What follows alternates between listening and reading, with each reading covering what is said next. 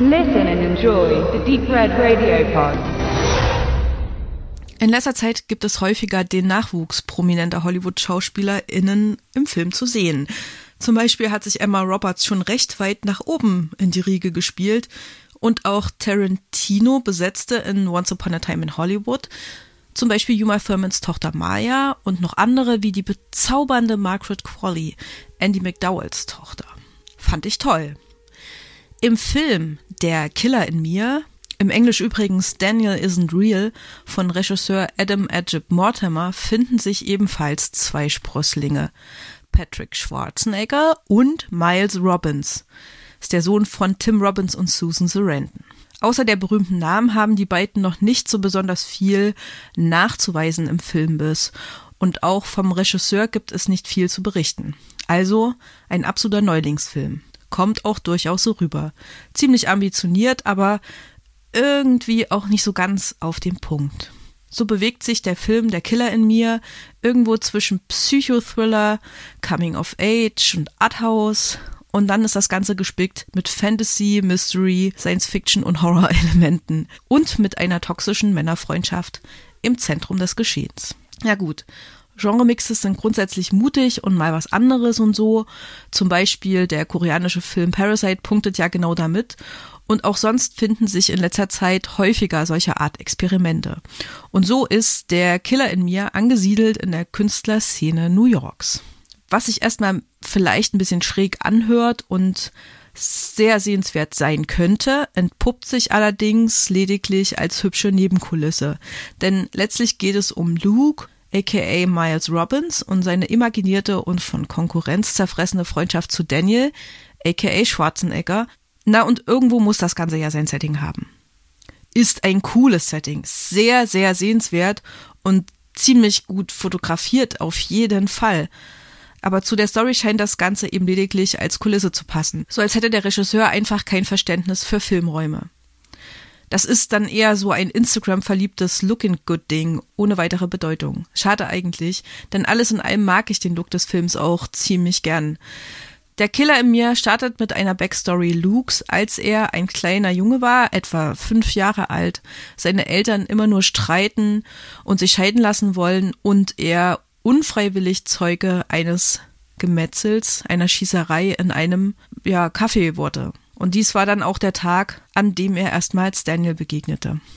Es folgen Szenen, wie die beiden spielen, und schnell wird klar, dass nur Luke Daniel sehen und mit ihm sprechen kann.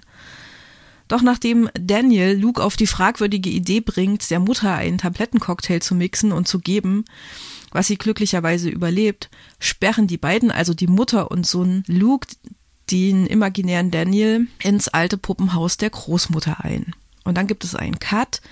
Nun sind wir in Lukes letztem Highschool-Jahr angekommen. Er ist sehr introvertiert und fühlt sich irgendwie falsch. Seine Mutter prägt eine depressive Paranoia aus.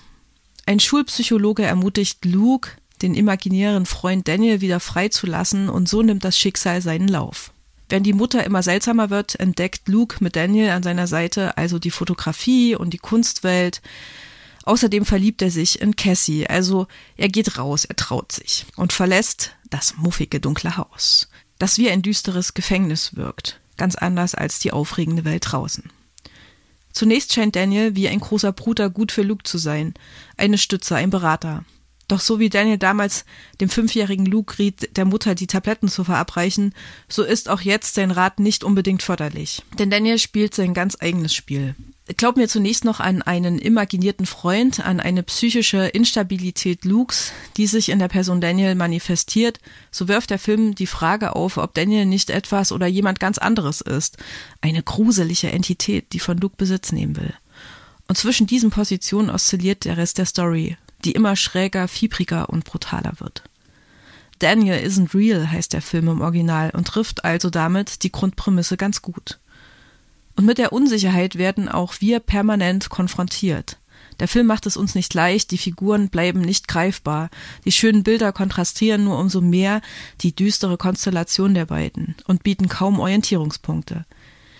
Ich erwische mich dabei, Daniel allegorisch als Manifestation von Lukes kranker Psyche zu begreifen. Das ist ja nicht unüblich im Film und auch das Ängste sich in Monstern verkörpern. Luke ist also besessen von Daniel, wie von einem bösen Dämon. Und die beiden Jungdarsteller liefern eine wirklich grandiose Nummer ab und stehen hier restlos für sich selbst und ihr Können und brauchen die berühmten Eltern gar nicht, um sich für weitere spannende Rollen zu empfehlen. Doch schließlich geht der Film Der Killer in mir noch einen Schritt weiter, lässt den schleichenden Psychohorror und die nachdenklichen arty Coming-of-Age-Momente hinter sich. Die Kunst, die Luke entdeckt und auch seine Freundin Cassie entlarven den dunklen Schatten, haben ihm aber nichts entgegenzusetzen, nur schöne Kulisse. Und so springt der Film auf die superhippe angesagte Body-Horror-Fantasy-Nummer auf mit atmosphärischem Licht und Sound und lässt das gesamte Konstrukt kollabieren und in sich zusammenfallen.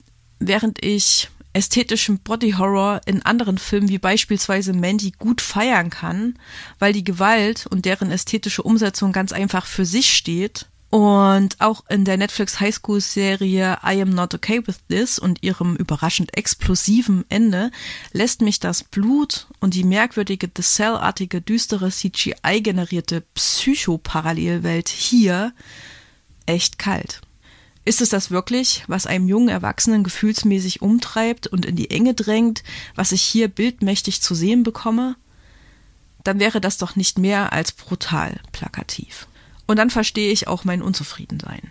Die zweite Hälfte des Films übertüncht leider zu krass den bislang gut funktionierenden, schleichenden Psychohorror im Polanski-Manier des ersten Teils und schlägt wie sein Protagonist einfach alles kaputt.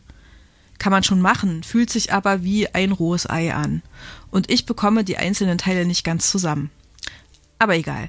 Schließlich ist der Film wirklich unterhaltsam und sehr, sehr ansehlich. Und er ist mutig, probiert sich aus, versucht verstaubte Genres neu zu definieren. Bei den Zuschauern kommt er insgesamt übrigens auch ziemlich gut an. Der Killer in mir ist also ein gelungener, wenn auch nicht perfekter New Yorker Film, der sich mit dem Horror des Erwachsenwerdens und einem vielversprechenden Cast ungewöhnlich anders auseinandersetzt. Ist übrigens unlängst auf DVD und Blu-ray erschienen.